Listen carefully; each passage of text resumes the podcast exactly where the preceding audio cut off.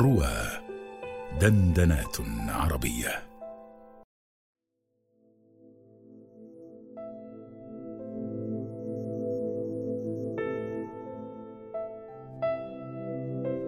هل أبطل داروين حكاية الدين عن الكون والحيوان؟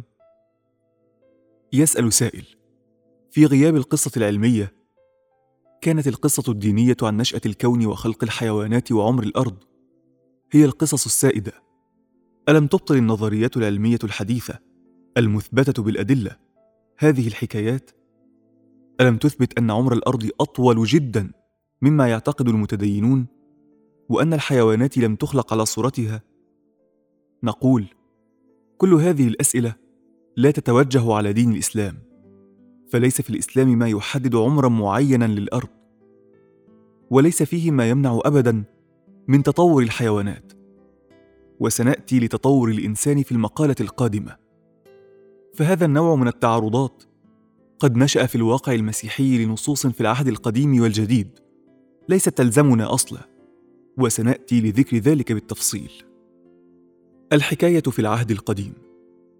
هناك فريق من رجال الدين المسيحي يتمسكون بظواهر نصوص في سفر التكوين في الإنجيل تفيد أن عمر الأرض لا يزيد على ستة آلاف إلى عشرة آلاف سنة فمن ثم سيستحيل حصول ذلك التطور الذي عنه تنشأ تلك الكائنات المعقدة الذي يحتاج إلى بلايين السنين. وقد شكلت لهذا الفريق البحوث الجيولوجية العلمية التي قدمت أدلة على أن الكون يمتد عمره لمليارات السنين مشكلة.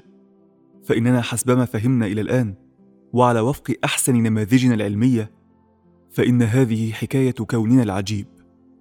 أنه تشكل مما يزيد على ثلاثة عشر مليار سنة وتكونت الأرض منذ حوالي أربعة ونصف مليار عام ووجدت حياة على الأرض قبل بلايين السنين. ذلك لأن هذه المعلومة البسيطة التي لا توجد أي إشكال عند القارئ الكريم قد أحدثت شروخا في الفكر الديني المسيحي في العقود الماضية. وذلك لوجود الصدام بين النموذج العلمي المستند على مشاهدات واستدلالات كونية قوية جدا وبين الحكاية الدينية المسيحية. فهذه الحكاية عن عمر الأرض. كان وما يزال يقول كثير من رجال المسيحية المعروفين ب Young Earth Creationists وكما يعتقد حوالي 38% من الشعب الأمريكي كما بين استفتاء هذه السنة أجرته مؤسسة جالوب الشهيرة. إن سفر التكوين يبدأ بأن الله في البدء خلق السماوات والأرض وأن الأرض كانت خربة ومظلمة فخلق الله النور ثم خلق الله عليها المياه ثم اليابسة ثم الإنبات وخلق الله نورين عظيمين هما الشمس والقمر. ثم يقول الإصحاح الأول من سفر التكوين أنه في اليوم الخامس قال الله لتفض المياه زحافات ذات نفس حية وليطر طير فوق الأرض على وجه جلد السماء. فخلق الله التنانين العظام وكل ذوات الأنفس الحية الدبابة التي فاضت بها المياه كأجناسها وكل طائر ذي جناح كجنسه. ورأى الله ذلك أنه حسن.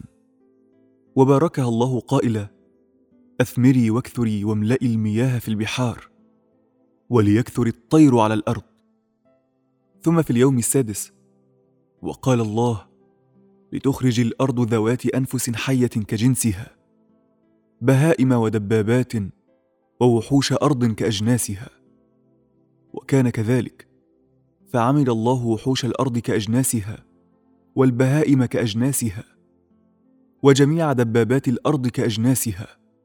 ورأى الله ذلك أنه حسن. وقد ظل هذا الاعتقاد سائدا في طول العصور الوسطى حتى أن الأديب الإنجليزي الأشهر ويليام شكسبير قد ذكره في إحدى مسرحياته. قائلا The poor world is almost 6000 years old. ثم جاءت الحكاية العلمية التي منشأها الأدلة المتاحة للناس للنظر فيها ونقدها والتجربة المبنية على المقدمات الحسية والعقلية والفرضية الخاضعة للنقد والقابلة للتطور والتحول. ووقفت هذه الحكاية الدينية وأمثلتها سدا منيعا أمام العلم ليطور رؤيته المستنبطة من أدواته العلمية. حتى استطاع العلم قمع هذه الرؤى الدينية. وحتى اضطر رجال الدين إلى لي عنق النصوص لتسمح للدين بالاستمرار في ظل ما يظهر من حقائق العلم. وشكلوا ما عرف ب Old Earth Creationism. فلا يتعاملون بحرفية مع ما جاء في الإنجيل ليوافق البحوث العلمية. الحكاية في القرآن. أولاً لا يوجد في المعلوم من دين الإسلام أي معلومات تتعلق بعمر الأرض ولا بأن المخلوقات الحية غير الإنسان خلقت خلقا مباشرا كما هو مصور في الإنجيل. ونذكر بعض المعلومات وحقائق عن الكلام الكوني في النصوص الدينية الإسلامية وعن نظرة الإسلام للعلم. وعن مشكلة العلم والدين. المعاني المستقرة بين المسلمين. وفي تراثهم العلمي على مدار 1400 عام. ومن كتابات كتبت قبل النهضة الأوروبية بقرون عديدة. فهي كانت التيار السائد المينستريم الذي دأب عليه علماء المسلمين في فهم دينهم. لا قول أقلية نبرزه للحاجة إليه. ليس في الإسلام البتة ما يدل على أن عمر الأرض قصير أو أن الكون قد وجد مع وجود الإنسان بل هناك ما يدل على عكس ذلك بالضبط أن الكون أسبق وجودا بكثير من النشأة الإنسانية ولا يوجد ما يمنع ايا من النماذج الكوزمولوجية العلمية فيما يتعلق بعمر الكون. ليس في الإسلام البتة أن الأرض مركز الكون أو أنها كبيرة الحجم بالنسبة إليه ولا يوجد ما يؤيد الاعتقاد بال geocentric model بل إن الأرض بالنسبة للسماء الدنيا الأولى كحلقة في فلاة كما روي أي كخاتم صغير بالنسبة إلى صحراء واسعة. وكذا السماء الدنيا بالنسبة إلى السماء التي فوقها وهكذا إلى السماء السابعة وهي بالنسبة إلى الكرسي كحلقة في فلاه وهو بالنسبة إلى العرش كذلك. لا يوجد في الإسلام ما يعارض تطور الكائنات الحية سوى الإنسان. وسنأتي لذكر تطور الانساني في المقالة القادمة أو أن تكون قد نشأت في البحر ككائنات بسيطة ذات خلية واحدة ثم تطورت عبر نموذج كالانتخاب الطبيعي أو غيره من النماذج التي يكشف عنها علماء البيولوجيا. لا يوجد في الإسلام البتة ما يقضي بوجود أصل واحد لكل جنس حيواني، بحيث يكون هناك فيل أول أو زرافة أولى، بل ليس هناك ما يمنع في النصوص الدينية من أن تكون الحيوانات تطورت تطورا بطيئا متدرجا. Gradualism. ولا يوجد ما يجعل الصراع بين ال gradualism وغيرها من النظريات في علم البيولوجي التطورية ك saltationism التي تقول إن التطور قد حصل ولكن بقفزات لا عن طريق التطور البطيء المتدرج حيث قد يظن البعض أن في القفزات هذه كأنه نوع تدخل للإله زائدا على الطبيعة. فكأنها هكذا. أقرب لأن تكون النظرية من فعل الله ولو كانت فقط بصورة بطيئة لا يوجد فيها قفزات. أنها هكذا الطبيعة الصماء. هذا وإن الكل أصلا فعل الله على أي شكل وأي صورة. ونفس الكلام نقوله على نظرية لامارك. تلك التي تجعل هناك توريثا لصفات يكتسبها الكائن الحي في حياته ثم يعطيها لذريته. التي أضافها إلى نظريته الأورثوجينيسيس والتي حاصلها أن في الحيوانات دافعا ذاتيا في داخلها لأن تنحو نحو غاية معينة. نقول سواء كانت الطبيعه السببية فيما يظهر لنا هذا أو هذا أو ذاك كل هذا هو خارج البحث الديني أصلا وخارج بحثنا الفلسفي عن الحاجة الذاتية لكل شيء من الموجودات إلى موجد خالق ألا فاعل إلا الله. ولا خالق إلا الله وأن غاية كل هذا البحث هو معرفة فعل الله ليس أكثر وأن النظر في معرفة فعل الله هو نحو في السببية العادية والنظر في الكون وكل ما فيه من حيث كونه ممكن الوجود هو نظر فلسفي في البحث الانطولوجي للموجودات فالجهات أصلا منفكة. ونحن نرى أن دور النظرية العلمية هو تفسير المشاهد وكل ما يفسر المشاهد ويتنبأ بتنبؤ أفضل فهي النظرية الأفضل. ولا يضرنا شيء مما تأتي به إن فسرت المشاهد تفسيرا أفضل. فسواء كان كذا أو كذا في النهاية كله فعل الله. الله خالق كل شيء. فمن ثم ليس ثمة قيود على العالم الذي يبحث عن عمر الكون أو عن تطور الكائنات أو في علم الحفريات أو يبني على كل ذلك تكنولوجيا حيوية أو دوائية تفيد حياة البشر على كوكبنا الصغير. تصالح علماء المسلمين مع مبدأ تطور الحيوانات. بل إن أصل مبدأ تطور الحيوانات لم يجد علماء الدين فيه محظورا دينيا. فقد ورد في إشارات لعلماء الدين من غير نكير فإنه كان مشهورا عندهم أن بعض الحيوانات هي في الحقيقة متولدة من مجموعة من الحيوانات المختلفة. وليس المراد هنا هو مناقشة صحة كلامهم فإنهم كانوا يتكلمون على المشهور من النظريات وقتها التي قالها المنشغلون بعالم الحيوان ومحاولة فهمه.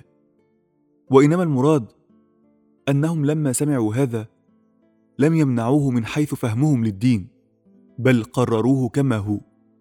مثلا في طائر الأنيس يقول الإمام الفقيه الشافعي كمال الدين الدميري المتوفى عام 808 للهجرة. عام 1405 من الميلاد. قال أرسطو إنه يتولد من الشرقراق والغراب وذلك بين في لونه وفي حيوان الببر وهو ضرب من السباع. قال ويقال إنه متولد من الزبرقان واللبوة. وفي الزرافة قال وهي متولدة بين ثلاثة حيوانات بين الناقة الوحشية والبقرة الوحشية والضبعان وهو الذكر من الضباع. وقال قوم إنها متولدة من حيوانات مختلفة. وسبب ذلك اجتماع الدواب والوحوش في القيض عند المياه فتتسافن فيلقح منها ما يلقح ويمتنع منها ما يمتنع. وربما سفد الأنثى من الحيوان ذكور كثيرة فتختلط مياهها فيأتي منها خلق مختلف الصور والألوان والأشكال. ولا شك أن هذا ليس بالضبط. هو التطور الداروني وليس المراد الاستشهاد على أنه هو وإنما المراد أن فكرة أن يكون الحيوان أصله أكثر من حيوان على ما كان معروفا لتفسير ذلك هذا لم يجد فيه حرجا دينيا في حكايته. وكما سبق أن قلنا إن البحث عن السببية العادية في كيف وجدت الموجودات الحية على هذه الصورة هذا هو محل بحث نظريه وهذا مما لا نجد فيه أي إشكال ديني. فإنه مثل البحث عن كيف تتحرك وتسقط الأجسام. أهو بسبب قوي في الأجسام تجذب بعضها إلى بعض؟ نظرية نيوتن؟ أم بسبب انحناءات في الزمكان؟ نظرية أينشتاين. هذا من حيث البحث عن السببية العادية التي يخلق الله عليها الكون وهو خالق كل شيء. فكذلك هل توجد الزرافة لاجتماع تلاقحات من حيوانات مختلفة؟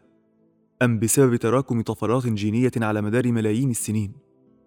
هل خلق الله تعالى الكون هكذا أم هكذا؟ وقال الإمام ابن حزم الأندلسي المتوفى عام 456 من الهجرة عام 1063 من الميلاد. وما ننكر في كل نوع ما عدا الإنسان أن يخلق الله منه أكثر من اثنين فهذا ممكن في قدرة الله تعالى.